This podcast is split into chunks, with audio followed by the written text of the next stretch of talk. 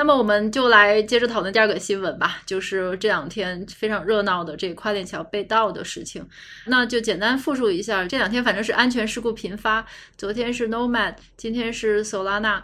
基本上呢，也是第一件，就是 Nomad 的话呢，应该也是在经常被攻击的跨链桥的最新的案例，所以它应该是创造了这个跨链桥被黑资产这个最高记录吧，应该是一点五亿美元，我不知道是不是最高记录，不是最高，可能也是前五名吧。所以说，大家可能就开始了一些讨论，就是为什么这些跨链桥这么容易被盗，这么容易被攻击，然后也有很多的。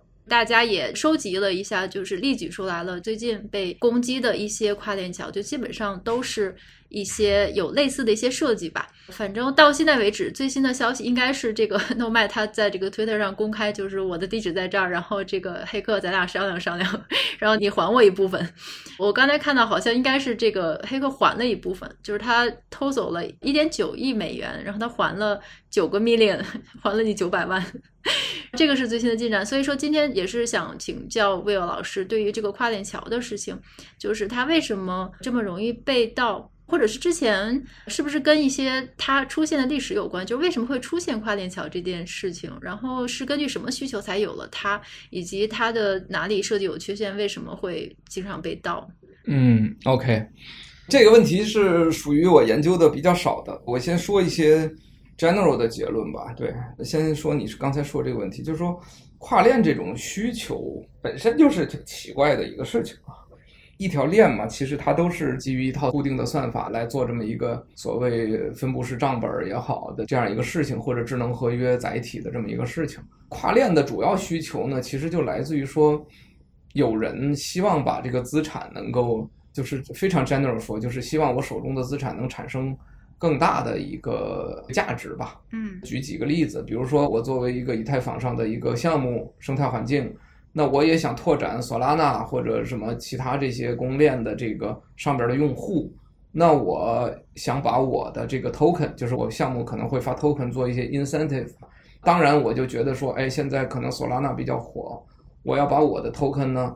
也放到那个上面去，就相当于说我激励索拉纳的用户来去帮我做什么什么事儿。那这样的话呢，这个 token 当然就得跨链跨过去，在索拉纳上也要发我这么一个 token 才行。嗯，那这样才能给到索拉纳的用户。但是呢，这个你又不能说我在索拉纳上创建这么一个 token 就行，因为如果那样，相当于是增发了呀。嗯，我在以太坊上有一千万个，然后我索拉纳上又发两百万个，总量不就变成一千两百万了吗？当然就必须在。以太坊主网上锁定我的两百万 token，然后再跨链到索拉纳上出来两百万，这样的话我的总量仍然是一千万，这是一个最基本的一个诉求。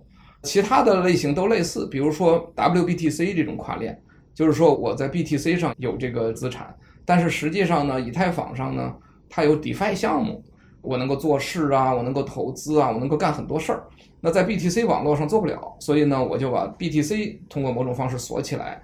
然后在以太坊上映射出 WBTC，目的也是一样，就是我有了 WBTC，我就可以参与在以太坊上买卖其他币种，或者我放到 Uniswap 里做事。嗯，所以总体上来讲，所有的跨链需求其实都很简单，就是希望我让一个链上的资产，我现在在别的链上可能有更多的用途，所以我要去跨链。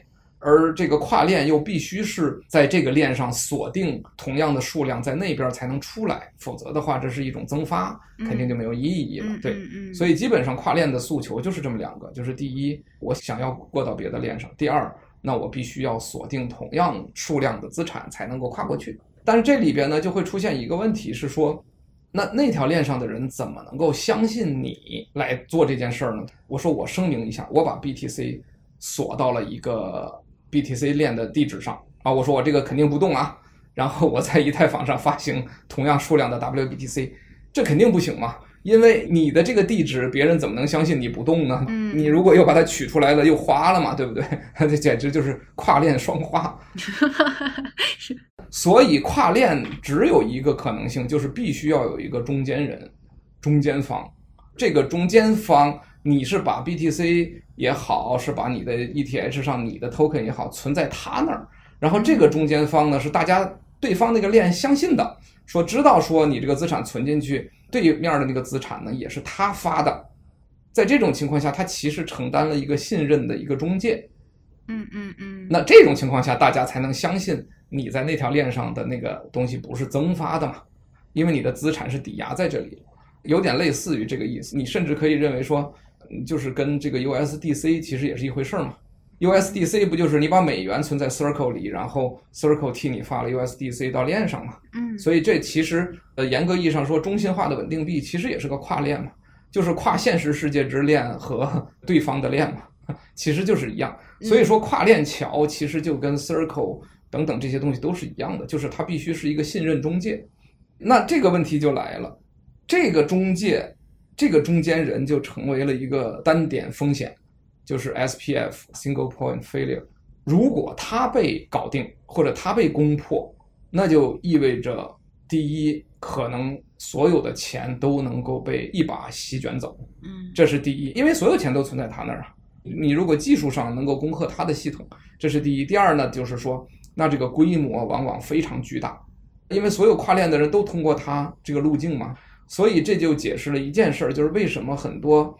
不管是项目方也好，什么 DeFi 的项目也好，他们如果被攻击，可能偷走的是几百万美元、上千万美元，动不动就上亿，是 都是上亿的。因为所有跨链只能通过这一个口嘛，因为你如果通过另一个口，你跨出来的就是不同的资产，嗯，它俩就不是一个东西。比如说，以太坊上有 WBTC，可能还有什么 IMBTC，还有什么 SBTC，它可以有好几种。那这好几种是好几个跨链桥生成的。一个被攻破了，另外几个不会有事儿。但是这一个被攻破的情况下，就这里边所有的东西可能都被席卷而空了。这是这个跨链桥被攻击的一个特点。我再补充一个最简单的一点：跨链桥之所以容易被攻击这件事情，其实倒没有一个特别逻辑上的一个概念，就是被攻击这件事情纯粹就是一个。技术水平 或者能力或者管理的问题，并非说跨链桥就比别人更容易被攻击或者更容易出事儿，这个是肯定没有的啊。但是呢，从另一个角度来讲呢，你如果说它一定容易被攻击呢，确实存在着一种可能性，是因为什么呢？是因为既然跨两条链的这种管理，往往就会比单链上的你就光写一段代码或者光写一个智能合约肯定是要复杂嘛。嗯嗯，那越复杂的系统，技术上越容易出错，这件事儿是正常的。换句话，也就是说，你要说跨链桥特别被容易攻击，是说它的这种业务形态容易被攻击，我觉得那倒是不存在的。但是因为跨链桥的软件系统代码比别的系统复杂一些，容易导致被攻击，这个可以说应该是客观可能存在的啊。嗯我觉得跨链桥，我自己的理解，我觉得它很像那个地下钱庄，就是说你跨链，那这个地下钱庄它基本上做的就是跨境的操作嘛，就是说国内有一些钱，它想跨到境外去，但是正常途径它没有办法跨，或者说比较难，比如说五万的换汇额度，因为有了这种跨境的需求，那么就产生了跨境的地下钱庄。然后这些钱庄呢，它提供的这个服务呢，就是一种短期的临时性的一种非正规的这种金融工具嘛。所以说，你像香港经常遍地都是的那些找换店啦、当铺啊、这个金楼啊，然后还有一些旅行社等等，其实他们都是大量充当了这种地下钱庄的 的作用。我觉得就很像跨链桥。我为什么这么想？因为地下钱庄最常用的方法就是对敲嘛，所以它那个对敲，我觉得就很像跨链桥的这个做法。比如说你在境内收客户的人民币，大家这个汇率算好了、商量好了，然后你对应的外币，你再通过香港这边或者是境外的这些合伙人的账户，就是对应的这个扣除他们的一些费用之后，然后从这个境外的这一方，其实也是你钱庄的分庄，然后你在这个划到客户指定的境外账户，反之亦然。其实它也是境内外的资金，其实没有发生转移，这个两边的资金都是在钱庄的这个池里，所以说它是境内外两头资金池在各自境地的这个账户中流转，所以说它是这么一种操作方法。那这个对敲不是很像跨链桥的这种两条链之间的映射吗？先以太坊，你是先锁到那个 A 链上，然后你再跨到 B 链上。你这个是属于那个开脑洞了。文科生开脑洞了，对对，理科生不能同意，因为这个逻辑得反过来。你刚才说的对敲这件事情，就是跨链桥的做法，这个是没有问题的。但是做对敲的人可不光是地下钱庄，地下钱庄他自己对敲是因为他是个地下的，也就是说他是有所谓违规违法的这个模式在里边的。但是实际上这件事情应该更准确的说，其实就是两个货币体系的兑换，地下钱庄的对敲，在这件事情其实它只是起到了银行的作用而已。因为从跨境的货币流通来讲，其实银行甚至是两个国家的央行，他们也是对敲。因为两个货币之间，它是所谓的兑换，并不是一个人民币存到了一个盒子里，然后变魔术跳出美元来，对不对？也就是说，人民币并没有减少，美元并没有增加。所以，其实一个合法合规的商业银行，它所做的换汇的事情也是对敲，只不过因为它是合法的，所以我们不管它叫对敲。你说的这个地下钱庄的比喻确实很有意思，因为你是想到了对敲的这个形态，这个是绝对没问题的。就是跨链就是一种在两条链上的一个对敲，但是人家是合法的呀。好，好吧。就是其实跨链桥就有点像一个具有跨境经营两种货币能力的一个商业银行一样嘛。那岂不是中心化交易所做最合适吗？对呀。交易所有做吗？好像没有哦。这个应该这么说，交易所就是。天然的跨链桥，就它就不用跨链了。哦，它它不用再跨哦，OK OK。因为它这个交易所就架构在一个跨链的中心化的系统上边嘛。任何一个支持两条链的中心化系统都是一个天然的跨链桥。对对对，是的，是的，是的。那因为它已经替你把账都记了嘛，你把 ETH 放进去，然后买了 BTC，BTC 再提到自己的钱包里，就完成了这一次跨链，这个是没有问题的。对，它已经四通八达，各种链都。哎，对对对对对对，跨链桥它是另外的一个原因，就是它是所谓的说我这个资产要映射，也就是说我 ETH 放进去，我要在另一个链上出一个也叫 ETH 的东西啊。嗯，这件事情跟交易不太一样，从这个角度来讲，中心化交易所不具备这个能力，或者说它不做这个能力，只能这么说，这是一个。再一个就是说，确实一个非常吊诡的事情，其实大家。想用去中心化跨链桥，就是因为骨子里可能不太相信所谓中心化的这种黑箱，因为我的资产托管在你那儿，那边发行出一个东西来，我怎么知道这边托管进去的资产没有被中心化这个系统所利用或者使用呢？就是跨链双花了嘛。所以呢，大家用去中心化的跨链桥就是解决这个问题，但是。很遗憾的是，就像这些攻击事件所证明的那样，这些去中心化的跨链桥在技术水平上远不如高水平的中心化交易所或者托管系统。所以这件事儿不行，不能打。对，变成了一个很可笑的一个事情，就是我们本来相信去中心化，其实就是相信技术的这种 trustless。因为我们刚才说了啊，跨链桥其实就是一种信任的中介。但是当这种信任的中介用纯技术的手段来完成的时候，不又实现了 trustless 吗？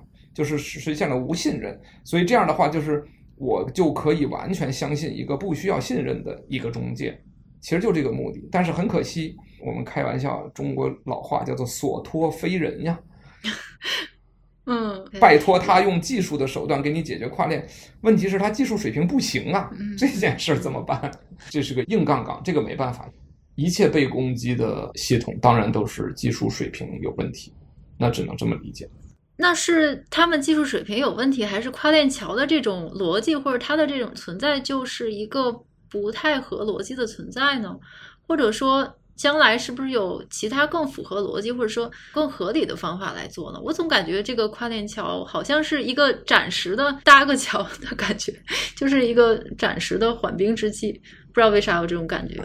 这个我觉得倒不一定，因为首先跨链桥的原始需求还是说这些链本身它们天然就是隔绝的。比如说最典型的就是 WBTC，你想 ETH 链和 BTC 链这两个就是永远存在的互相平行的隔绝的世界嘛。嗯嗯。所以就一定要有跨链桥这样的东西，才能够说我让 BTC 链上的资产能够在 ETH 链上能够盘活，因为 BTC 上没有 DeFi 这么多东西嘛。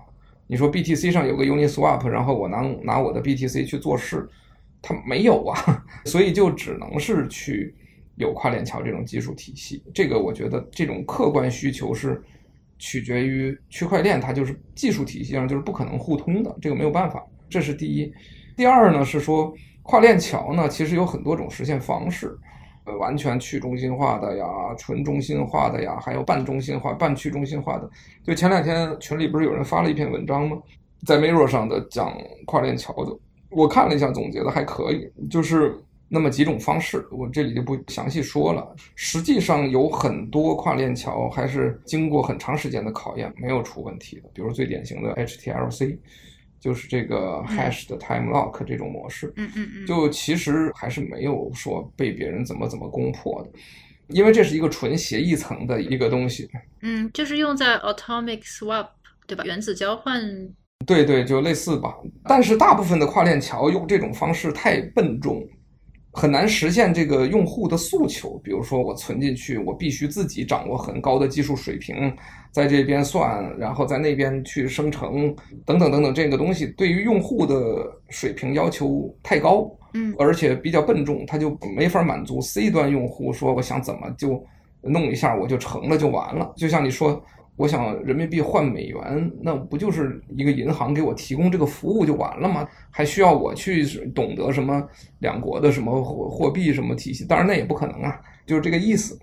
这就回到那个问题，就是你要安全还是要便利？又是一个安全、高效、去中心化不能同时成立的三角，还是个三角形的问题。对对对，没错。你要要求安全还是要便利？这个就是一个矛盾，这是不可能解决的。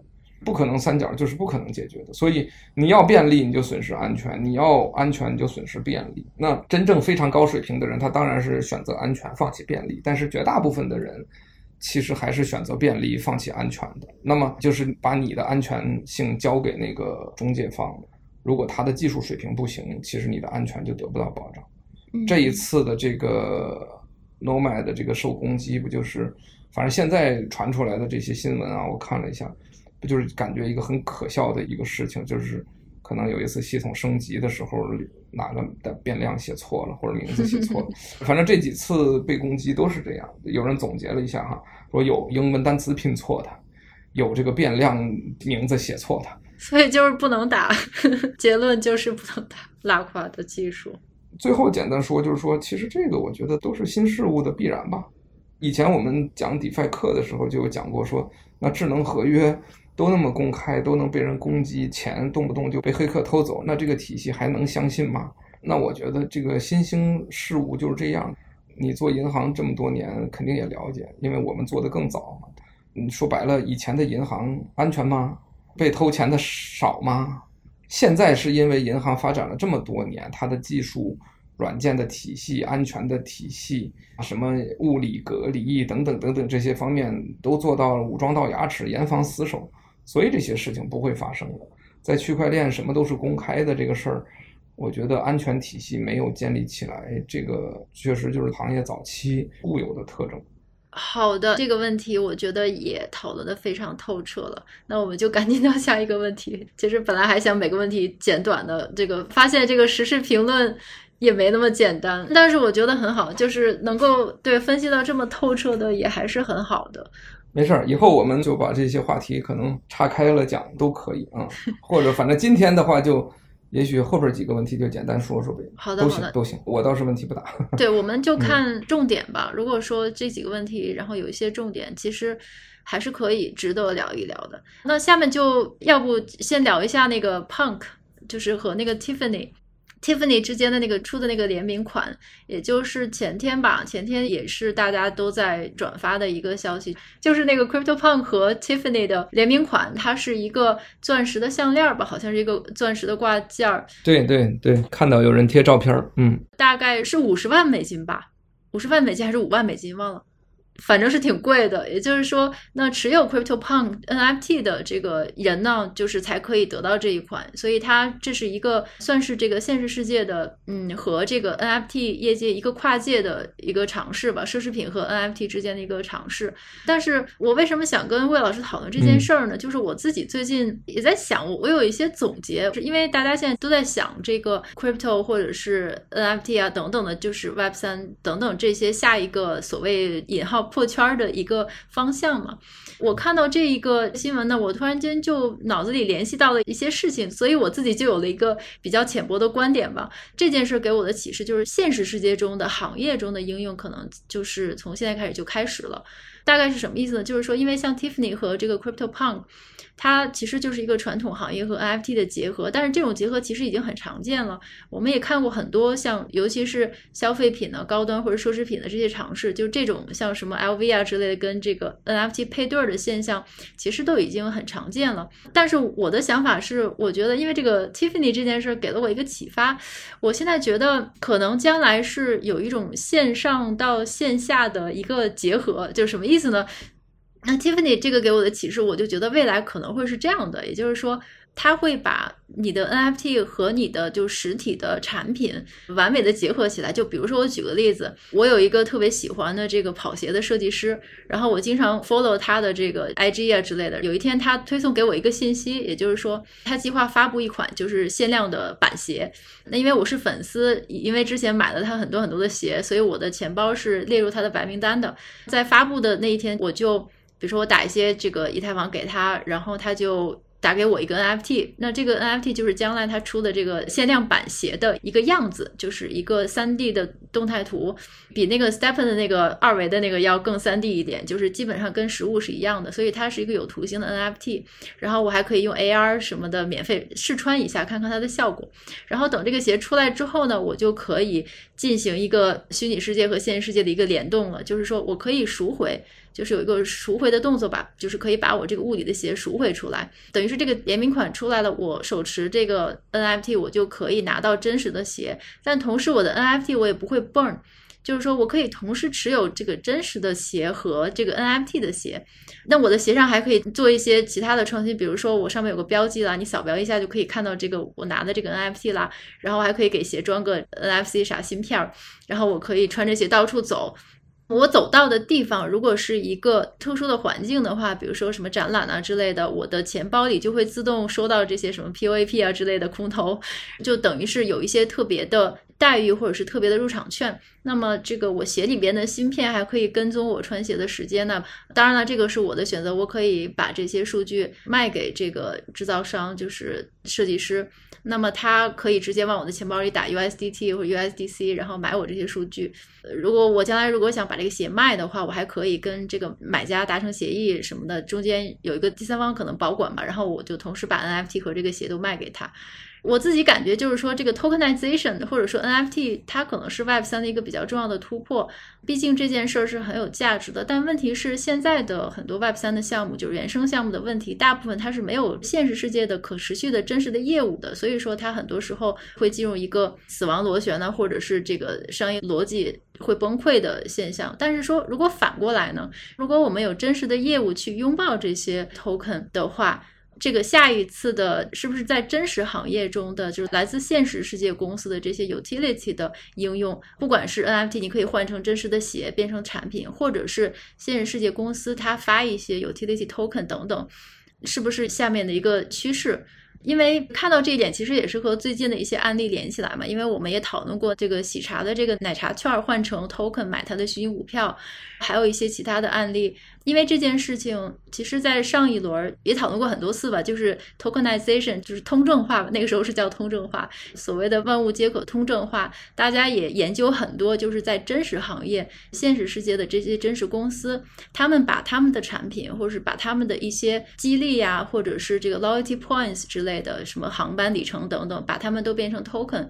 这些 token 呢，还可以和现实世界联系起来，你可以在这个公开的市场去交易。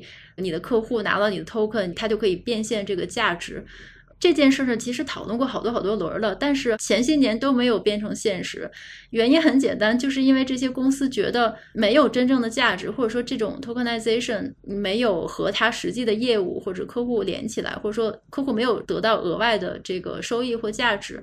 但是我觉得现在会不会是到了一个点，或是一个 timing，就是说对于教育这件事，大家已经对 token 已经很熟悉了，而且像 NFT 的市场的这么火爆，所以说现实世界的公司它也看到了那么高流动性。大家都持有这些 NFT，或者说可以把自己的 token 变现的这种模式，其实是有可能会给自己的客户带来更高的体验，或者说可以实现他的这个产品重复购买啊，等等等等。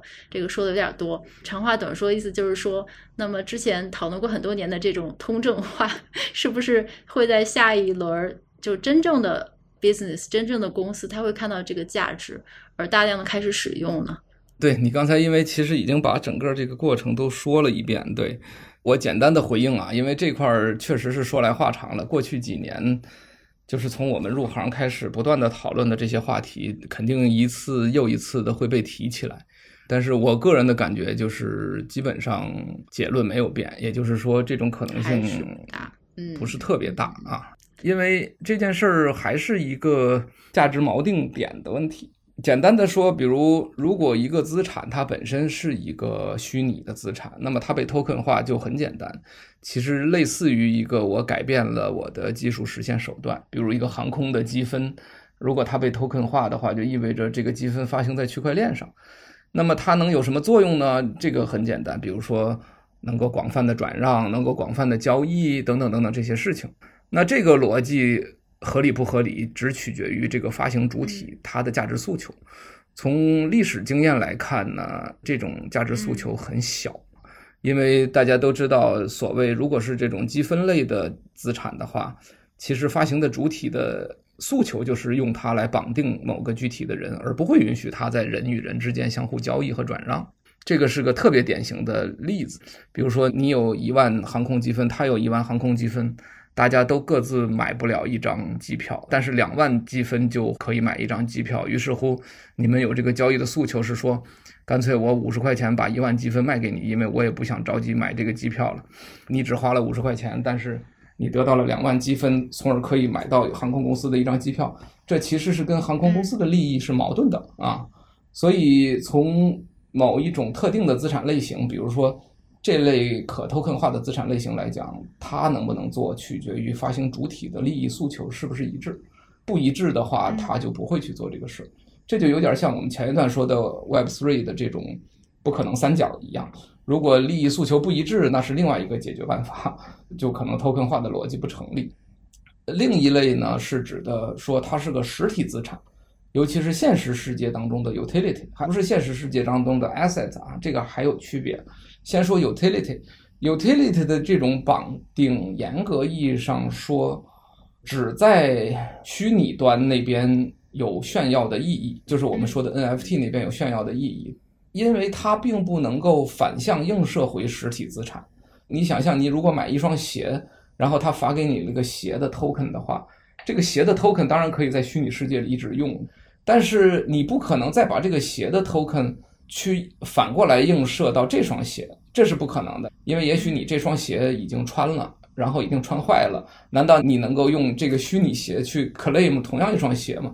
那鞋业公司是不会。同意的，你可以在虚拟世界里把这双鞋，如果它已经成了虚拟世界里的一个可炫耀的资产的话，你在那里边把它卖掉，卖成了钱，那你也不一定买鞋，你可以买个手机，对不对？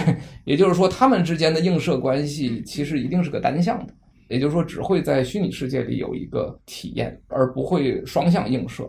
其实这就回到老生常谈的问题，就是说，虚拟世界资产和现实世界资产能够双向映射吗？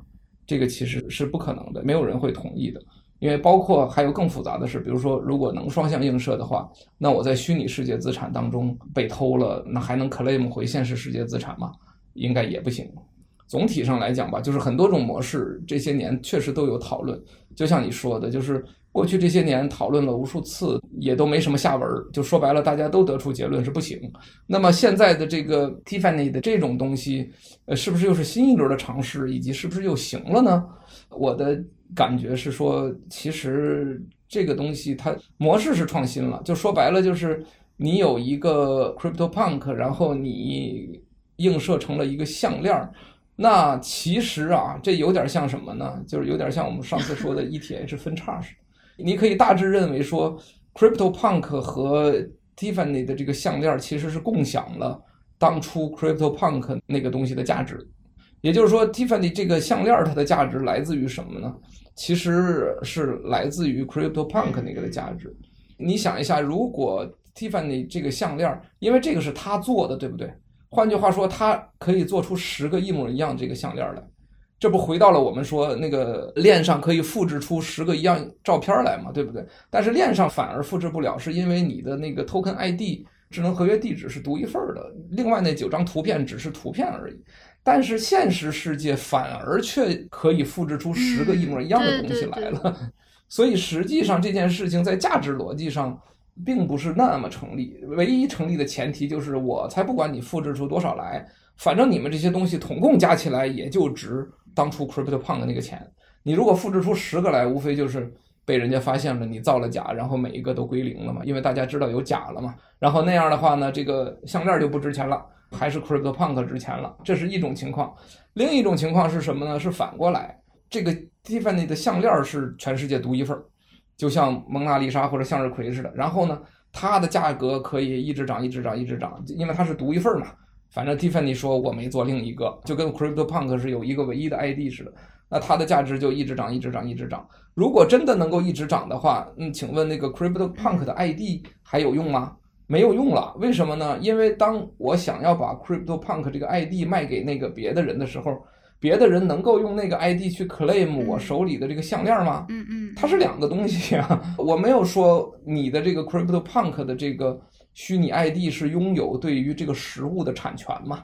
实际上，那个 CryptoPunk 的那个 ID 说不定反而不值钱了。当你把一个 ID 的价值建立在对那个实物的映射关系上的时候，那意味着你拿到这个 ID 而拿不到实物的话，这个 ID 的价值就归零了。所以实际上就是现实世界跟世界映射的关系就是这么几种，确实是过去这些年都探索过的。现在的这种新的一轮的映射关系。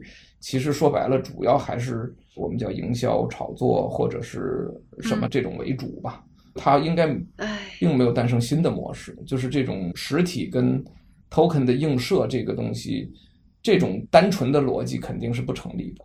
我当然补充一点，唯一一个成立的逻辑，恰恰就是刚才我们所谓的跨链桥，也就是说，这两头有一个被锁定，只有另一个在世界上流转。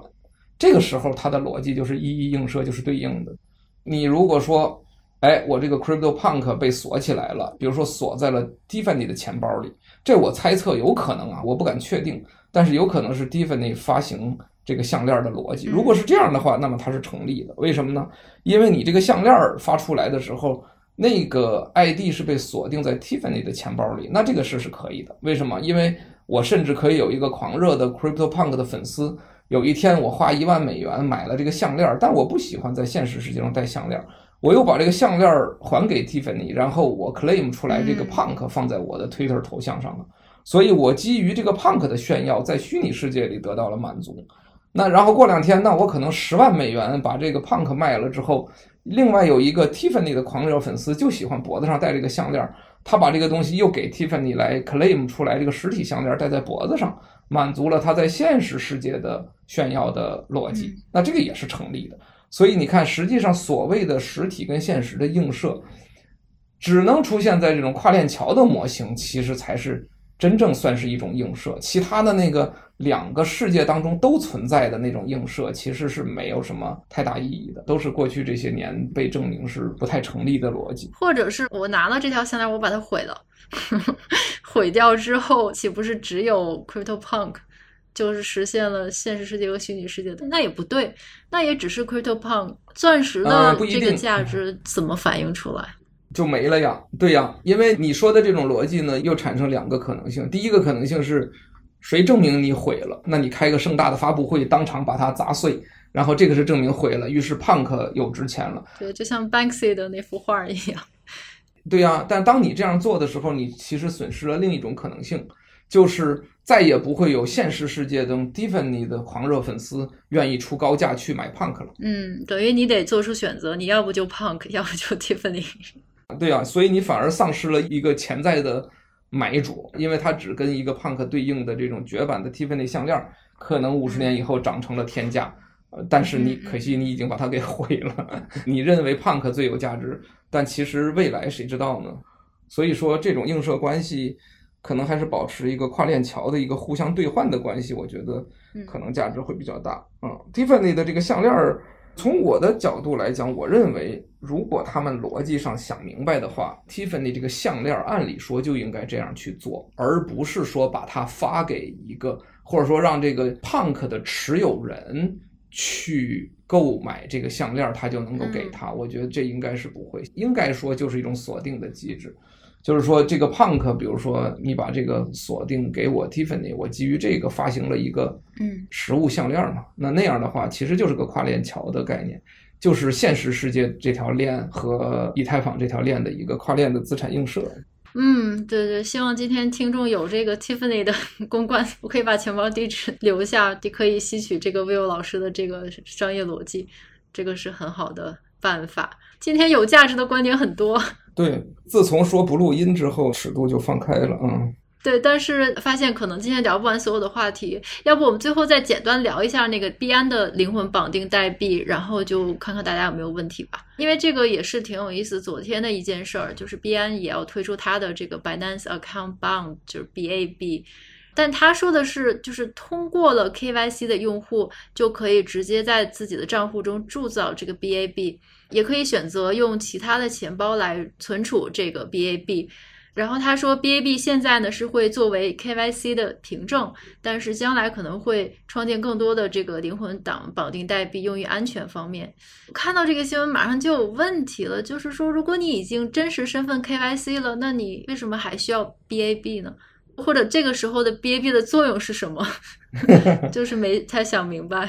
我觉得不用太纠结，你说的就是对的。其实跟刚才说的 Tiffany 的这个项链，我觉得没什么太大区别。就是说白了，我认为营销的意义永远是第一位的。就是说，币安这样、Binance 这样大的一个机构，它不可能在 SBT 这样一个大潮面前无所作为，它一定要有所作为。我觉得这是第一位的。第二位到底是怎么作为？那还要考虑到现实情况，比如说，你让一个产品团队、技术团队花上六个月，然后去论证一个理想中的非常合理的说，Binance 应该怎么用 SBT，那我觉得其实这不是一个好的策略，对吧？好的策略就是我管你三下五除二，我先出来，我先出来再说，我先 announce 了，举起大旗，然后号召一下，说我们 Binance 有一个基于 SBT 的方案。哪怕三个月后这个方案被证明是不可行的，甚至 SBT 这个大潮三个月以后就凉了，所以我也没什么损失。我觉得这其实是个合理的策略。整体上来讲，BAB 的这个逻辑是什么？我其实根本也没去想，因为也是昨天嘛刚出来的，所以比较快，没有仔细去想。但是你刚才说的这件事儿肯定是存在的，比如说它本身都有一套完善的中心化的体系。那么他为什么要推这个东西呢？其实我相信，很显然他不是为了自己的中心化交易所服务的。因为当你用一个用户名口令登录上来的时候，你的一切身份、你的一切信息都有了，甚至你把身份证号、照片甚至都贴上去过，他还需要什么 BAB 吗？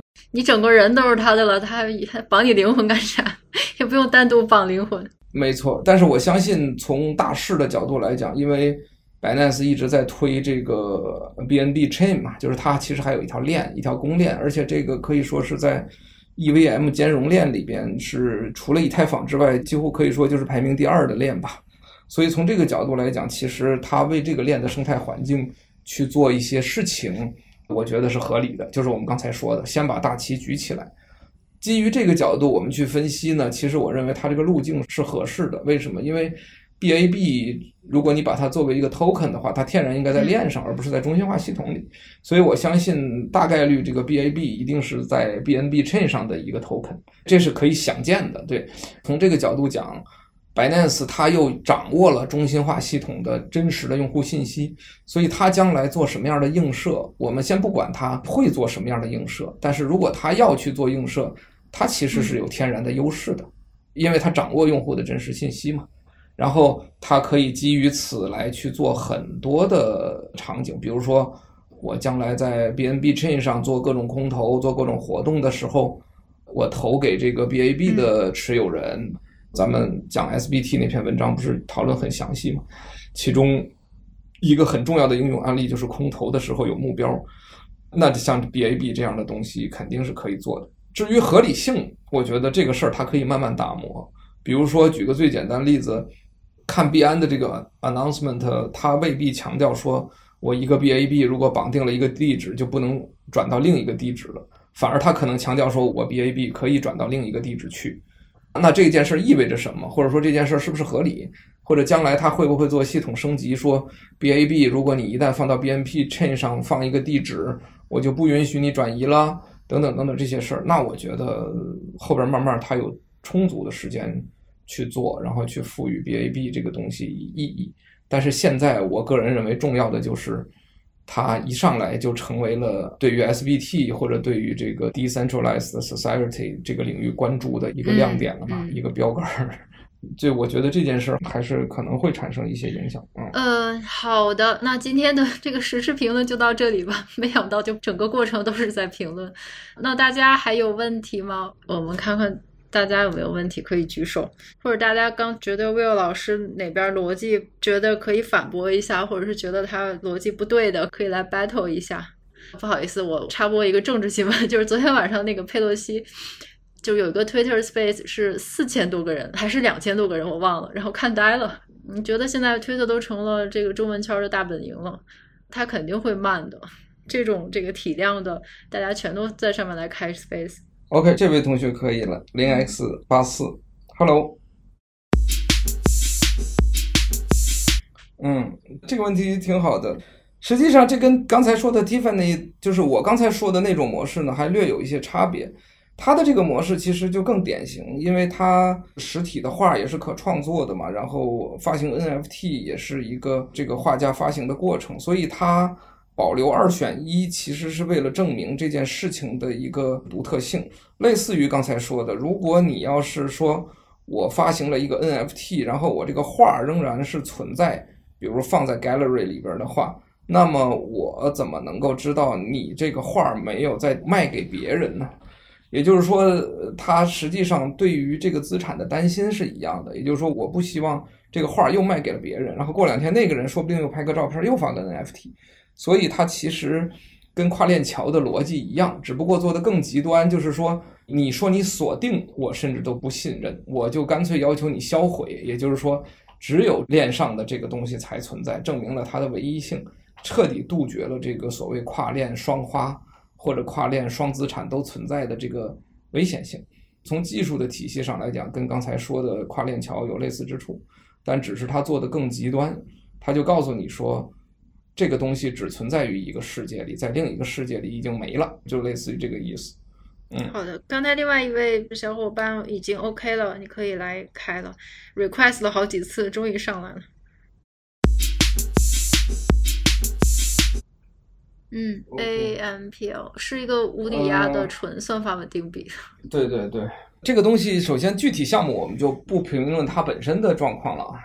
你刚才说的这个框的问题呢，我想要明确一下啊，就是我们所讲的货币灵魂三问当中呢，这三个问题是需要联系起来看，不能单纯讨论一个问题。比如说，根据这个第三个问题得到了说。只有凭空创造才是合理的，这个是得不出来的啊，因为我们还有第一个问题和第二个问题，这三个东西组合起来才得到了一个货币的定义啊。任何算法稳定币都是凭空创造的，所以这不能成为它合理性的一个支撑，这是一个最核心的点。